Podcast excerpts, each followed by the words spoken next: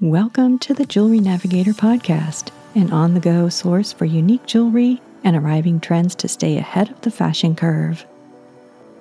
You'll hear what inspires the jewelers and designers I feature to create outside the jewelry box. As a graduate gemologist and your host, I'll guide you with insider tips on how to shop for, design, and care for your jewelry with confidence. To keep updated on weekly jewelry discoveries, subscribe for your Jewelry Navigator passport at jewelrynavigator.com. You can find show notes and weekly features here as well, and find daily departures for jewelry inspiration on Instagram and Facebook at Jewelry Navigator. Thank you so much for joining me and enjoy the episode.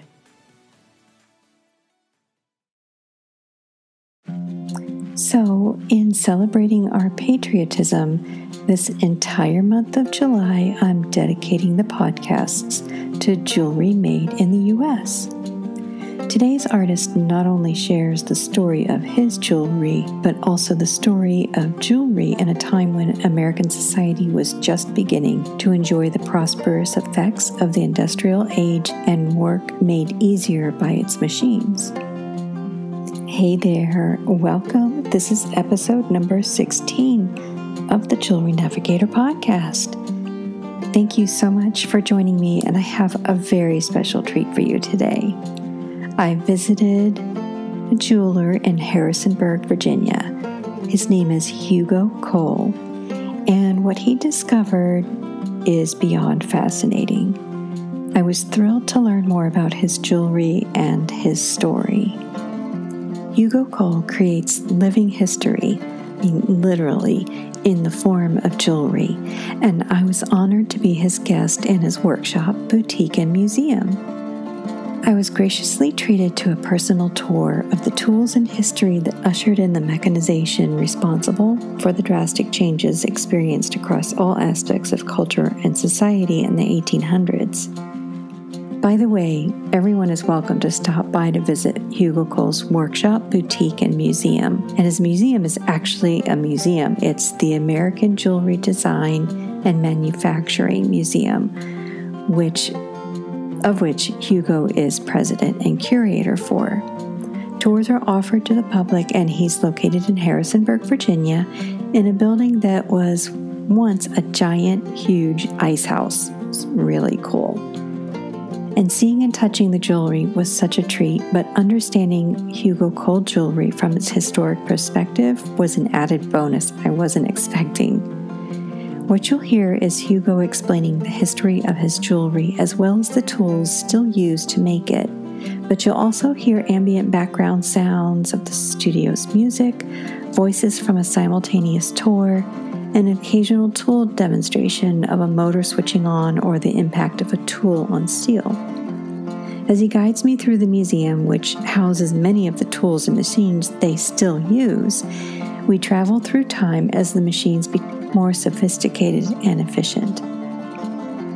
My many thanks go out to Hugo for the personal tour and to Kate Hill, his boutique manager, for setting up the tour and treating me to a post tour playtime with the jewelry, which is even more exquisite in person. I really encourage you to stop by Hugo Kohl Jewelry in Harrisonburg, Virginia. If you happen to be in the area this summer or anytime really. And FYI, all Hugo Kohl jewelry is created with ethically sourced materials and made in the US, of course, in Harrisonburg, Virginia. You can find Hugo Kohl jewelry on his website, hugokohl.com, as well as in a select few boutiques across North America. He's also on Instagram at Hugo Kohl Jewelry. Here's a quick synopsis of, um, of Hugo's relationship with the jewelry and the discovery that he made that led to him beginning the museum and making the jewelry that he makes now. And this is quoted from his website. After the old fashioned, human powered jewelry industry collapsed in North America, someone had to rescue the old ways from, from oblivion.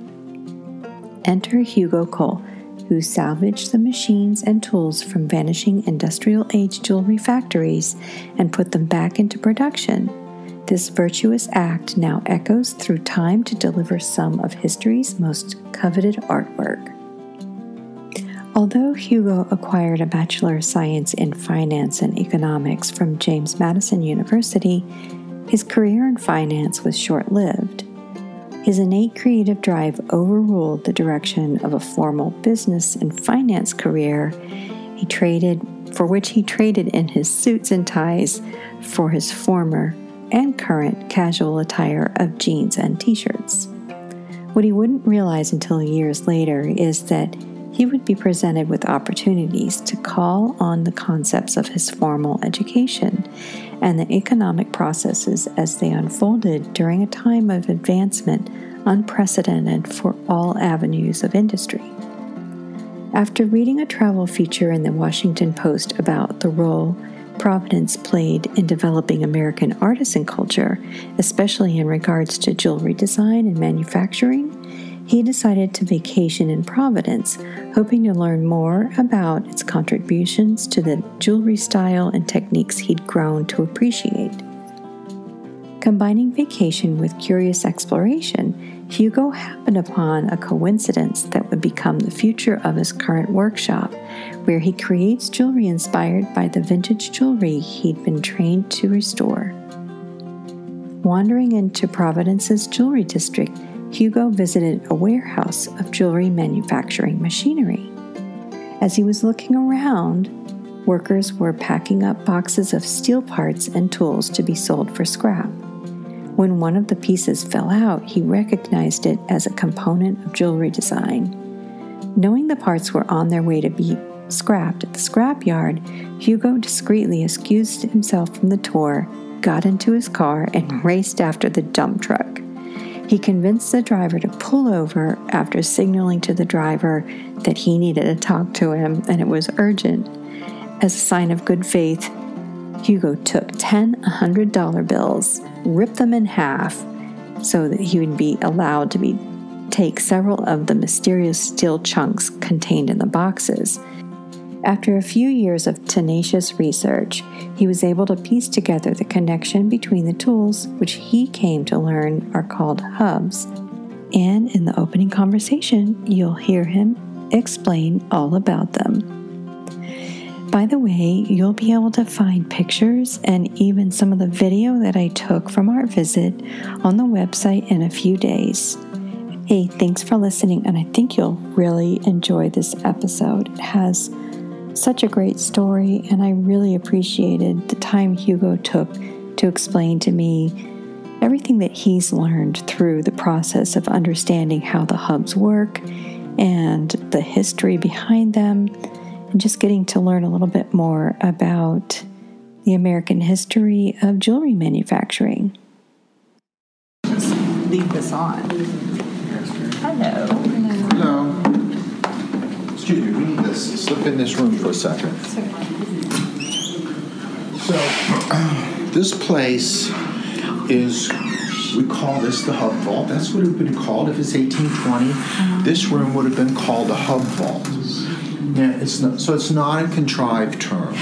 Okay. The things on the on the shelves are called hubs, and the reason we call it a vault is because we keep them safe. Uh-huh. This is the really expensive part of this um, beginning of jewelry manufacturing. So the technology that's represented in here is where we have just stepped from a world where everything is an original to a world where now we're doing art by means of mechanical reproduction. Mm-hmm. And it's a drastic change in culture and the way people live.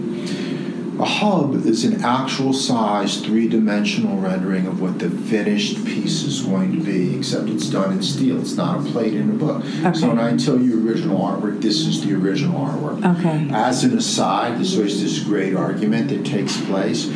So a lot of times I get some this really great hate mail, the hate mail goes like this: You're screwing up the marketplace for vintage and antique jewelry because you're putting all these copies out here, and technically that's that's inaccurate. The only original is the hub. everything after that is a copy. So there was no one original filigree ring made. There are copies and copies and copies being s- stamped out. This is the original. The hub's the original. Everything after that is a copy.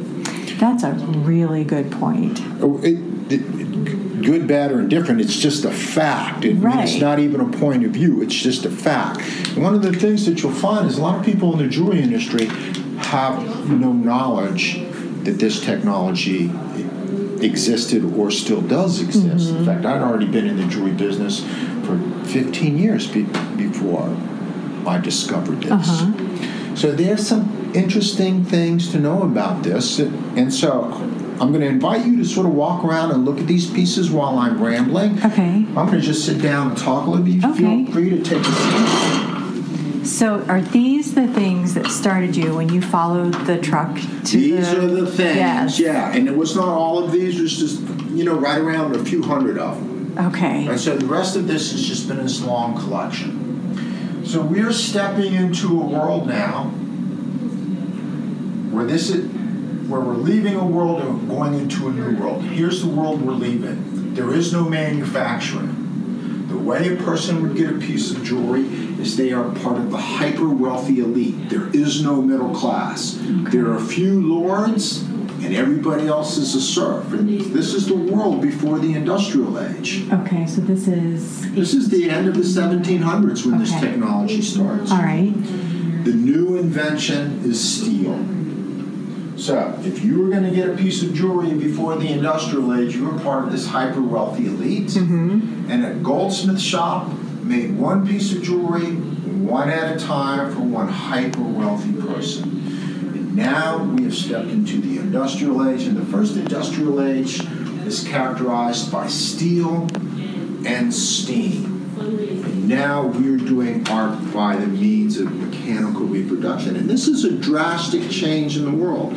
So, for instance, everything you're wearing right now, everything I'm wearing, everything that we possess is a copy. Mm-hmm. Before, before we're manufacturing, there are no copies. Everything is an original, and poor people own nothing. Mm-hmm. They don't have anything because there's nothing being made. There is no middle class because there are no factories. And it's hard for people to think because we live in a culture where there are many different stratifications. Mm-hmm. Back then, there were two. You are either a lord or you're a serf Okay. and it's a different kind of world. Another interesting thing about these pieces is if you look at them, they're really different than if we go into a mall jewelry store Mm-hmm. and, and buy something. And I'm not making fun of this, I'm not mocking it at all. Mm-hmm. But here's the transaction somebody has some money and they like me, so I get something shiny. There's a lot left out of there. These pieces are from when we very first time that average human can trade and a symbol. There are no symbols passed, being passed around. Uh-huh. There's no manufacturing. This is the beginning of it. And so now what, what we're trading in is a lot of allegorical and symbolic images. These things mean something. Mm-hmm. They are not just pretty designs that are meant to be eye candy. These things are meant to convey messages. Okay. And so it's a really super important thing. And here are the messages. Now, when we start to have a middle class and we start to actually have it here in America, mm-hmm. where we're largely unsupervised for the first time, people are getting married because they love each other. Mm-hmm. Romantic love was not a thing. and people loved each other before this, but you weren't going to get married because you love someone. You were going to get married because of your proximity to a fence line, and you weren't going to be doing the choosing. Mm-hmm. So these ideas of romantic love, this is where they start appearing. Okay. We start seeing all kinds of um, crazy political stuff happen. We couldn't necessarily stand out on the street and you and I have an open argument. Well, uh, should women be allowed to vote or own property, or is my wife is she actually my property? Mm-hmm. But you could wear a gold pendant set with pearls and amethyst and sapphire. We might see each other across the town square or across from. Uh, we are of a mind. We believe in suffrage. So this is the way these things start happening. And so when you look at these pieces and you realize that there are all these allegorical symbolic images, and this is the first time that they had appeared, really what we're doing is we're doing something bigger than anybody ever thinks about when they walk in this room. I'm gonna I'm gonna footnote what I'm about to say before I say it. Okay. This is the beginning of steel. About 20% of the steel on these shelves is from this very first time. It was more expensive than its weight in pure gold. So if you're going to be a jewelry manufacturer mm-hmm. in, in early on in Providence, you certainly had to be wealthy. And the market in Providence is not big enough to support this, nor is the market in Rhode Island, nor in New England, nor up and down the East Coast. But Providence is a seaport, and ships are leaving continuously, mm-hmm. taking jewelry and going all over the world with it. And they are carrying these images, they are taking memes with them, mm-hmm. they are infecting the whole world with what does it mean, with these ideas about to choose your own destiny in the world. What's it mean to ch- to pick your vocation? What's it mean to choose who you're going to marry? What's it mean to have religious freedom? So really that's the big kind of idea in this room. It's not the technology. It's the spreading of these uniquely American ideas and values. Another thing that's interesting about these pieces, if you look at them, they're in various degrees of complexity. Hub cutting is this completely reductive process. So, what we're talking about is somebody's working, either sitting or standing up underneath a south facing window with a series of small chisels and hammers, literally carving this piece out of a piece of steel. Mm-hmm. If you make a mistake, you can't repair it. You just have to grind down and start over. We are at the very edge of what a human being can do in artisanal craft. There's really no place left to go. As a human being, you have you have all these amazing abilities. I like to think of myself as kind of a purpose-built making machine. So if you think of yourselves in terms of evolution, well, you have this body that manifests in this way. You have these amazing hands with five fingers on each one, and they're right here in front of your eyes. You have a nervous system that's wired up to solve problems and be curious. And so it gives you all these amazing abilities to do things, but your body also um, describes practical limitations to it. If you're a hub cutter, you are definitely fighting with these limitations. This is the edge of where a human being can do and do artisanal craft. There's really no place to go after this because your body won't let you get there. So this is kind of the limit of what a human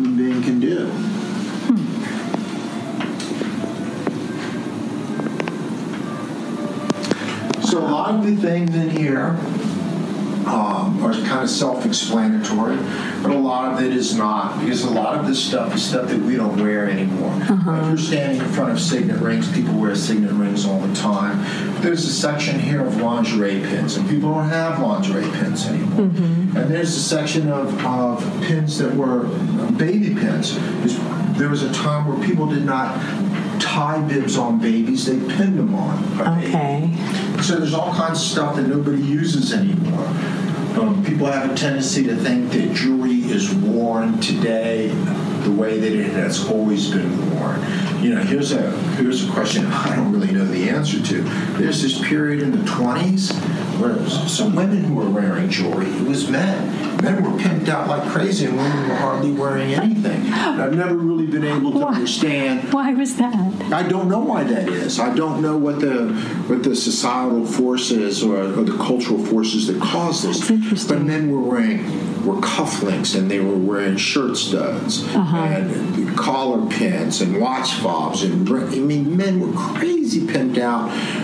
Women were wearing hardly nothing. Uh-huh. Um, a lot of times people think that the wedding ring has been around forever. The wedding ring has not been with us all that gosh darn long. Mm-hmm. And so there's a lot of stuff going on in this room that um, is something from the past. One of the challenges for us is is how can we take all this amazing art? The room is full of amazing artwork. How can we contemporize it, put it back out in the marketplace? And, and so this is an important space for us. This is where we store a lot of the artwork that we use. Okay. So the things that you said, I was looking at over here, are signet rings. The Yeah. way that they're they're elongated. Yes. How does that work? Well, they're elongated, and if you look at them another way, they also have this camelback in them. Uh huh. And so remember, this technology is this very vertical up and down stamping. We're going to feed a sheet of metal in between two conforming dies and stamp something. And then we're going to trim it. But we still have something that, that even though maybe a complicated shape, is largely built on a plane. Now we need to make it round around the finger. So if we look, if we look at um, one of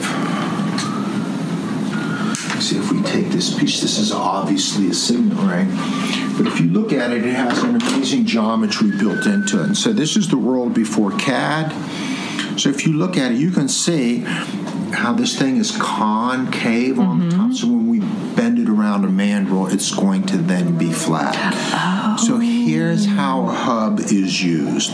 And so this is this hub is again, as I told you, is cut by hand. If you put it underneath a microscope, you can see tool marks. Uh-huh. A lot of these things, when you look at them underneath a microscope and you shine light across them in different directions, you can really clearly see tool marks. So, tool steel, and when I say steel, I mean tool steel, has this amazing um, characteristic that I can heat treat it, and I can make in, on these two extremes. And one is full hard, and the other one is dead soft. And so uh, we take a piece of steel and they hand it to a hub cutter. And when we handed it to them, it was full soft. Mm-hmm. That means at room temperature, it's as cuttable, fileable, shapeable, and movable as it can possibly be. Mm-hmm. And after he does this work to it, we hand it back to a temperer. He's going to heat treat it and make it full hard, and then just back off of full hardness a little bit. We can be at these two extremes, but we can be infinitely anywhere in between them, and we can back and forth at will. That's what makes tool steel really super important. Wow. And this, when this material was new, and we're talking about the end of the 1790s, what we're really talking about is the most cutting edge technology uh-huh. that is on the planet. Can you imagine? I mean, we think of steel as being ubiquitous, it's recyclable, it's a common everyday item, but for them, this is super high tech. Mm-hmm. And so now a hub cutter has cut this thing, we've hardened it up, and now we take it and place it up against another piece of steel and drive it into it. And you can see here's a, here's a simple example that we're starting to make. This is a very, very, very simple tool. This is about as simple as a tool as can be made. A hub was driven into this uh-huh. to create this negative space. Uh-huh. Then we put another piece of steel on top of it. We can lay a blank piece of metal in there, put it inside a drop hammer, give it a bang, mm-hmm. and now we have this little teeny ring. Wow. And so that's a really simple example of, of how this is done. You can see up here, this is a hub. It just happened to be this random one that came across that is in process. It was never finished. Oh, okay. So you can see various different degrees of detail going on there. Mm-hmm. You, you sort of watch this guy do his work. When you look at some of them, of these really intense filigree pieces like this one on this, I mean, they're all over the place in this room. Mm-hmm. You still you really start to get a sense of what is the person's skill level. Because if you're cutting on something like this and you make you're 99% done and you make a mistake, the whole piece is ruined. Mm-hmm. You now have to start over. Trying to find a human being, you can take hammers and chisels and do this. It's kind of a this has become a really difficult thing anymore. Mm-hmm. People have a tendency to to forget that when the artisanal craftsman runs into the industrial age at the very beginning, handcraft is at its zenith. Mm-hmm. Ever since we had this technology, we've used it very intelligently to take tasks away from us to speed things up so we can do capitalism, so we can make money. Mm-hmm. But we've also lost skills. Mm-hmm. So, I mean, I'm spending my whole life trying to go back in time so I can, because it interests me to have these skills. I probably won't live long enough to do this. Mm-hmm. These guys who are these craftsmen, right when the industrial age hits, craftsmen have never reached that since then. This is the zenith of craft. Everything since then is something less because we're always using technology to take things away from right, us. Right, right. That's fascinating. There's a lot to take in in this room. There is. And when I see pictures of the hub, I couldn't picture in my head how it worked. So but these you explained it to me perfectly. Well, I sort of explained it in a simple way. We don't make, make anything with hubs except tools. We use a hub to make a die, and okay. then and, and, and then we put the hub away. Okay. Because when we start making stuff, when we start stamping things, it's this um, a lot of impact, a lot of slamming, a lot of tonnage. You can shatter tools. There's lots of examples of broken hubs in here, and there's certainly out there lots of examples of busted up die sets. Mm-hmm. And so that's why this is called the hub vault. We make a hub use it to, to squeeze a die and put the hub away. Mm-hmm. Now this thing we'll use and start hammering on and putting a lot of put a lot of um, you know sort of violent action onto it. But the hub we want to keep safe because we're going to eventually break these tools mm-hmm. and we're going to need the hub to remake them. Okay.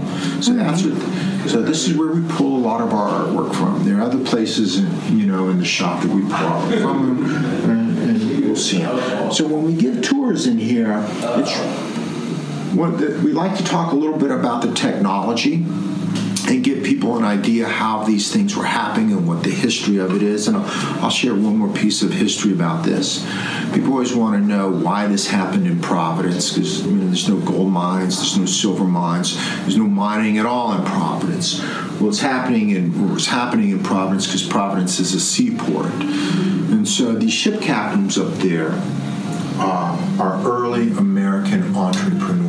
Mm-hmm. And imagine you're a ship captain and I'm a ship captain. There are 10 of the ship captains in here with us. by the way, here's the trade that we're, we're, we're doing. We're dealing in rum and molasses and slaves. Okay. That's where the money's coming from. Uh-huh. People are, some people are interested in that, some people don't want to know that. Yeah. But basically, that's that's what's funding this. So you just finished your round. and I just finished my route. All the other ship captains have finished their round. We all have the same thing. For lack of a better way to describe it, we got a chest full of bullion. Mm-hmm. We've got some coins, we've got ingots, we've got rods, we got bars. Mm-hmm. Well, your metal and my metal look pretty much the same. Mm-hmm. So if I steal yours, it's not really identifiable. It's just bullion. Mm-hmm. Because they don't have the ability to mark metal the way we can mark metal now. The other problem with it is it just has the value of bullion. It has no greater value than that. Remember, these guys are really entrepreneurial. And it's that what they do is collectively they start bringing silversmiths and goldsmiths to Providence to take this metal and turn it into value added goods, okay. something that's worth more than just the metal. Mm-hmm. Spoons, uh-huh. buttons buckles, hollowware, stuff like that. Mm-hmm. So now we have a concentration of metal and we have a concentration of craftsmen. And the next thing that happens is um, there's a suburb of, of Providence called Pawtucket. Mm-hmm pretty much they're the same place back then. And on the Blackstone River is when we have the first yarn making mill, and that's what really marks the beginning of the industrial age. Mm-hmm. We're now starting to make cloth in New England. So Providence is where the industrial age starts in this country. Mm-hmm. A lot of people don't know that. That's where American culture starts in this country. That's where capitalism starts in this country. Mm-hmm. And these are the things that really define us as Americans. And so now we have the very first machine shop. And if you if you want to get into this jewelry thing, you've got to go to Providence and you've got to go see this mill because it's still it's still standing. Mm-hmm. And right next door to the mill is the very first machine shop in America.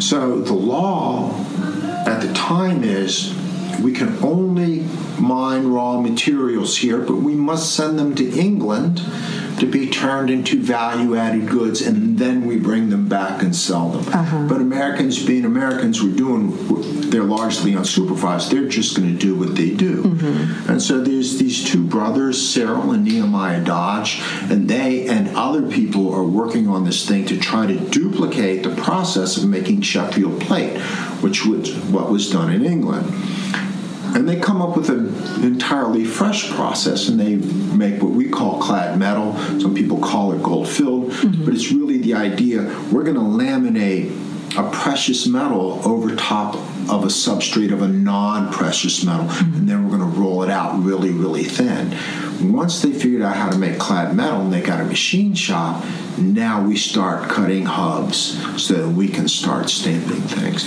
so hub cutting the way we see it happen in Providence is the uniquely American form of sculpture, and it's largely undocumented. This is an entirely American art form. It's since has spread, I mean, it had spread all over the world, but what's going on at this moment in time, it is a unique thing. Hmm. And so it's something that, unfortunately, not all that much has been written about. That's fascinating.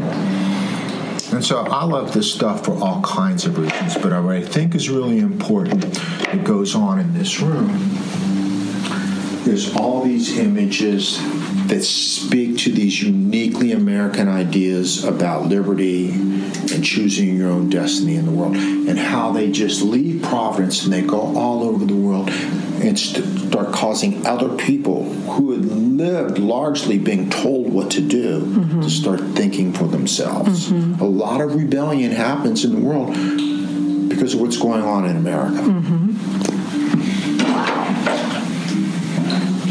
Questions before we slip in? No, that's a lot of great information. But um, where did they bring the artisans from? The first ones came from England. Okay. But then they came from Italy, they came from Germany, they came from all over. And so um, um, it, it, sort of depends on where you are in time, mm-hmm. where they're coming from, but the first ones come from England. Okay.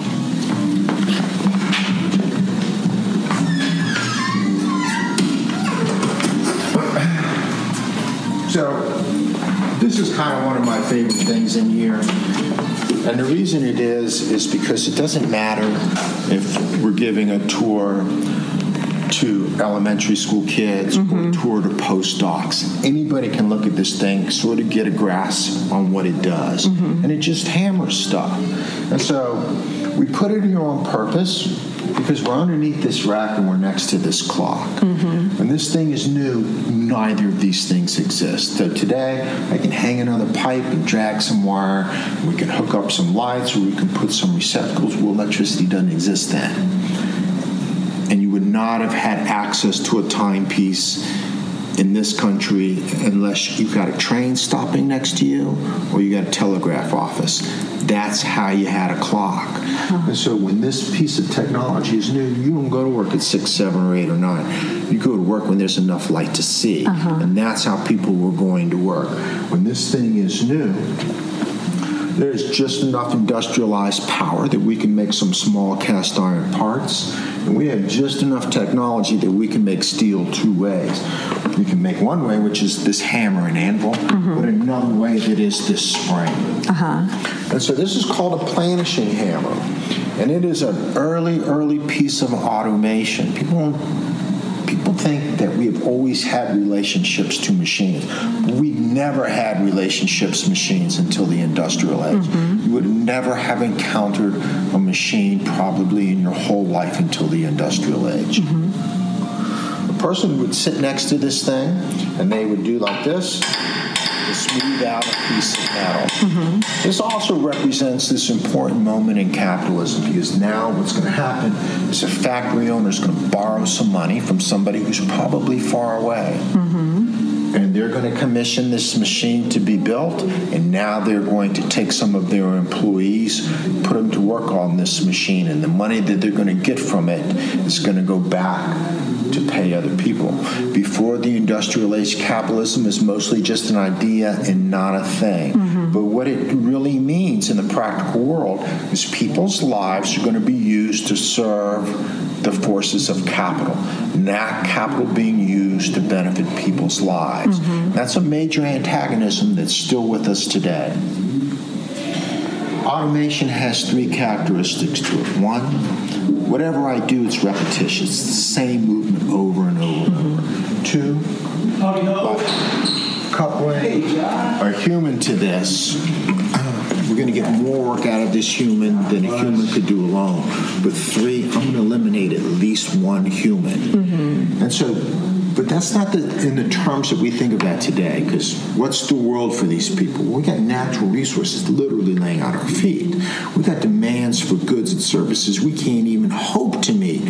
We're short of human beings we don't have enough people to do the work. And so what this is going to enable me to do, instead of me holding a piece of metal while two or three people beat it, mm-hmm. one person is doing. I can send the rest of these workers out into the factory to do something else. And this is how we make a profit. And this is how we do economies of scale. Mm-hmm. But this is also how we start coupling humans to a machine. This is the beginning of people having a relationship with the machine. Uh-huh. And it's important to start looking at that and see well, how does it play out? How sometimes is it good? How sometimes is it bad? Mm-hmm. We're moving forward in time a little bit. Okay. That's a that's a really old machine. That's early, early, early 1800s. Okay. Now we're in the mid 1800s. So all of these screw presses in here are American, except that, that one right there. That one's French, uh-huh. and all of them are from the mid 1800s, and all of them work just like they did when they were brand new. Uh-huh. And so we're multiplying human power by a good bit now. 12 tons that one, the orange body, 15 to 18 tons. These mechanisms are amazing. So I told you how old these things are, and some of these things we found they've been sitting out in a field on their side for 50 years, just out in the rain. When we get them here, some of them look really horrendous. We just mount them on the front of a forklift and smash them up against one of these concrete columns, and it breaks the mechanism loose. Okay. Then we'll disassemble it oil it up, put it back together, they all work like they're wow. brand new because this mechanism is self healing. It just sort of repairs itself naturally. Huh. And so here's here's what here's what you do. Now you can see all of these presses have different tools, but they're mm-hmm. part of a work cell. They make one thing. But here's the action. And what's important about this, there's another guy who works up there with me his name is Dan. We've been working together for 30 years. Uh-huh. We are as trained as a goldsmith or silversmith can possibly be. We could make everything. If it's made out of gold or silver or platinum, we can make it. We uh-huh. really don't have any limitations. And so, if you look back there on this sample block here, this is a thing that we make a lot of. We make a lot of money clips. Mm-hmm. And so, we can grab a sheet of metal and we can cut out a strip and round the edges, and we can start putting these bends in it. Mm-hmm up there, we could come back here to this tool station and make over 100 in the same amount of time. Mm-hmm. So you can see the economy yes. that's starting to happen here, but there's a problem. It's way more interesting to go up there and do it by hand than it is to come sit back here and do this all the time. So I, I told you earlier that there, there's a question how is my relationship to this machine affecting my life? Mm-hmm. And so here's the thing about a screw press it kind of goes both ways. One, you can do a lot of stuff. Two, here's another advantage. Believe it or not, you get a tremendous amount of feedback information that comes into your hand. You can feel it. So I can either just barely crack an egg or I can smash the bejesus out of something. Uh-huh. And I can be anywhere in between. But if I'm back here making screw presses, 80, 90 hours, I mean, big money clips, 80, 90 hours a week, my mind is going to just go out. Mm-hmm. This is not fun. We're we don't do that. We're kind of a boutique manufacturer. Everybody's moving from workstation to workstation mm-hmm. all the mm-hmm. time, so it's kind of fun and interesting. And so this machine kind of has this double cuts both ways. It's an interesting machine to work with. Here's what's really important about this machine. Imagine you, it's 1820, and you just stepped off a ship from someplace that's not here, and you don't speak English, and you're illiterate. And there's hundreds of people just like you from different places who don't speak English, cannot read or write.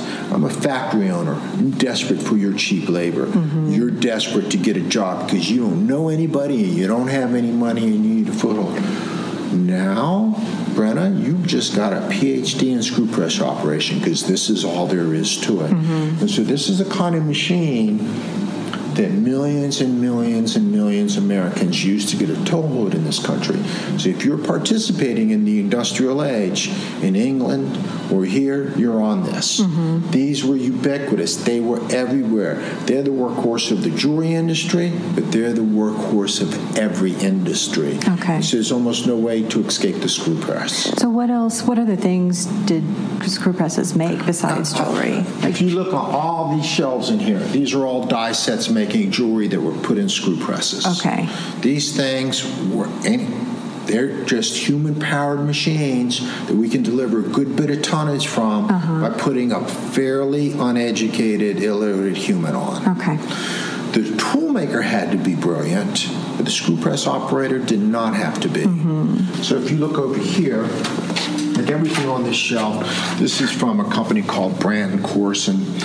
Um, this, this, this is one of the few factories that we have in here that's not from Providence. This factory was in Philadelphia. Mm-hmm. If you're a jewelry buff, you would know them as B and K. This was largely sterling and marcasite jewelry, but sometimes it was set with other things. So uh-huh. this was a factory. You can see we got samples on outside the boxes Yeah. of all the things that they mm-hmm. were. These are all screw press tools. This mounts up in there, and this gets down in bed. This is a trim tool, and so you can see these tools are kind of a more sophisticated tool a piece of metal was gone in there. Uh huh. This is the die. This is the forcer. A hub Uh-huh. was blasted into there. See, these tools can only mount up one way. There's a big pin and a small pin. Uh-huh. These are these are drop hammer tools, and then the trim tools, which are these things, are screw press tools. So we've stamped something it's embossed with the design, but we have all this extra metal. Mm-hmm. We put it in a screw press and just trim all the excess away instead of cutting it real slowly. Okay. Because that's what we're doing. We're not making originals. We're making lots and lots and lots of pieces as fast as we can. Mm-hmm. That's what this technology is about. This is about making money. This is about doing capitalism. Yeah. That's totally what this is about. It's interesting because people don't think of it that way.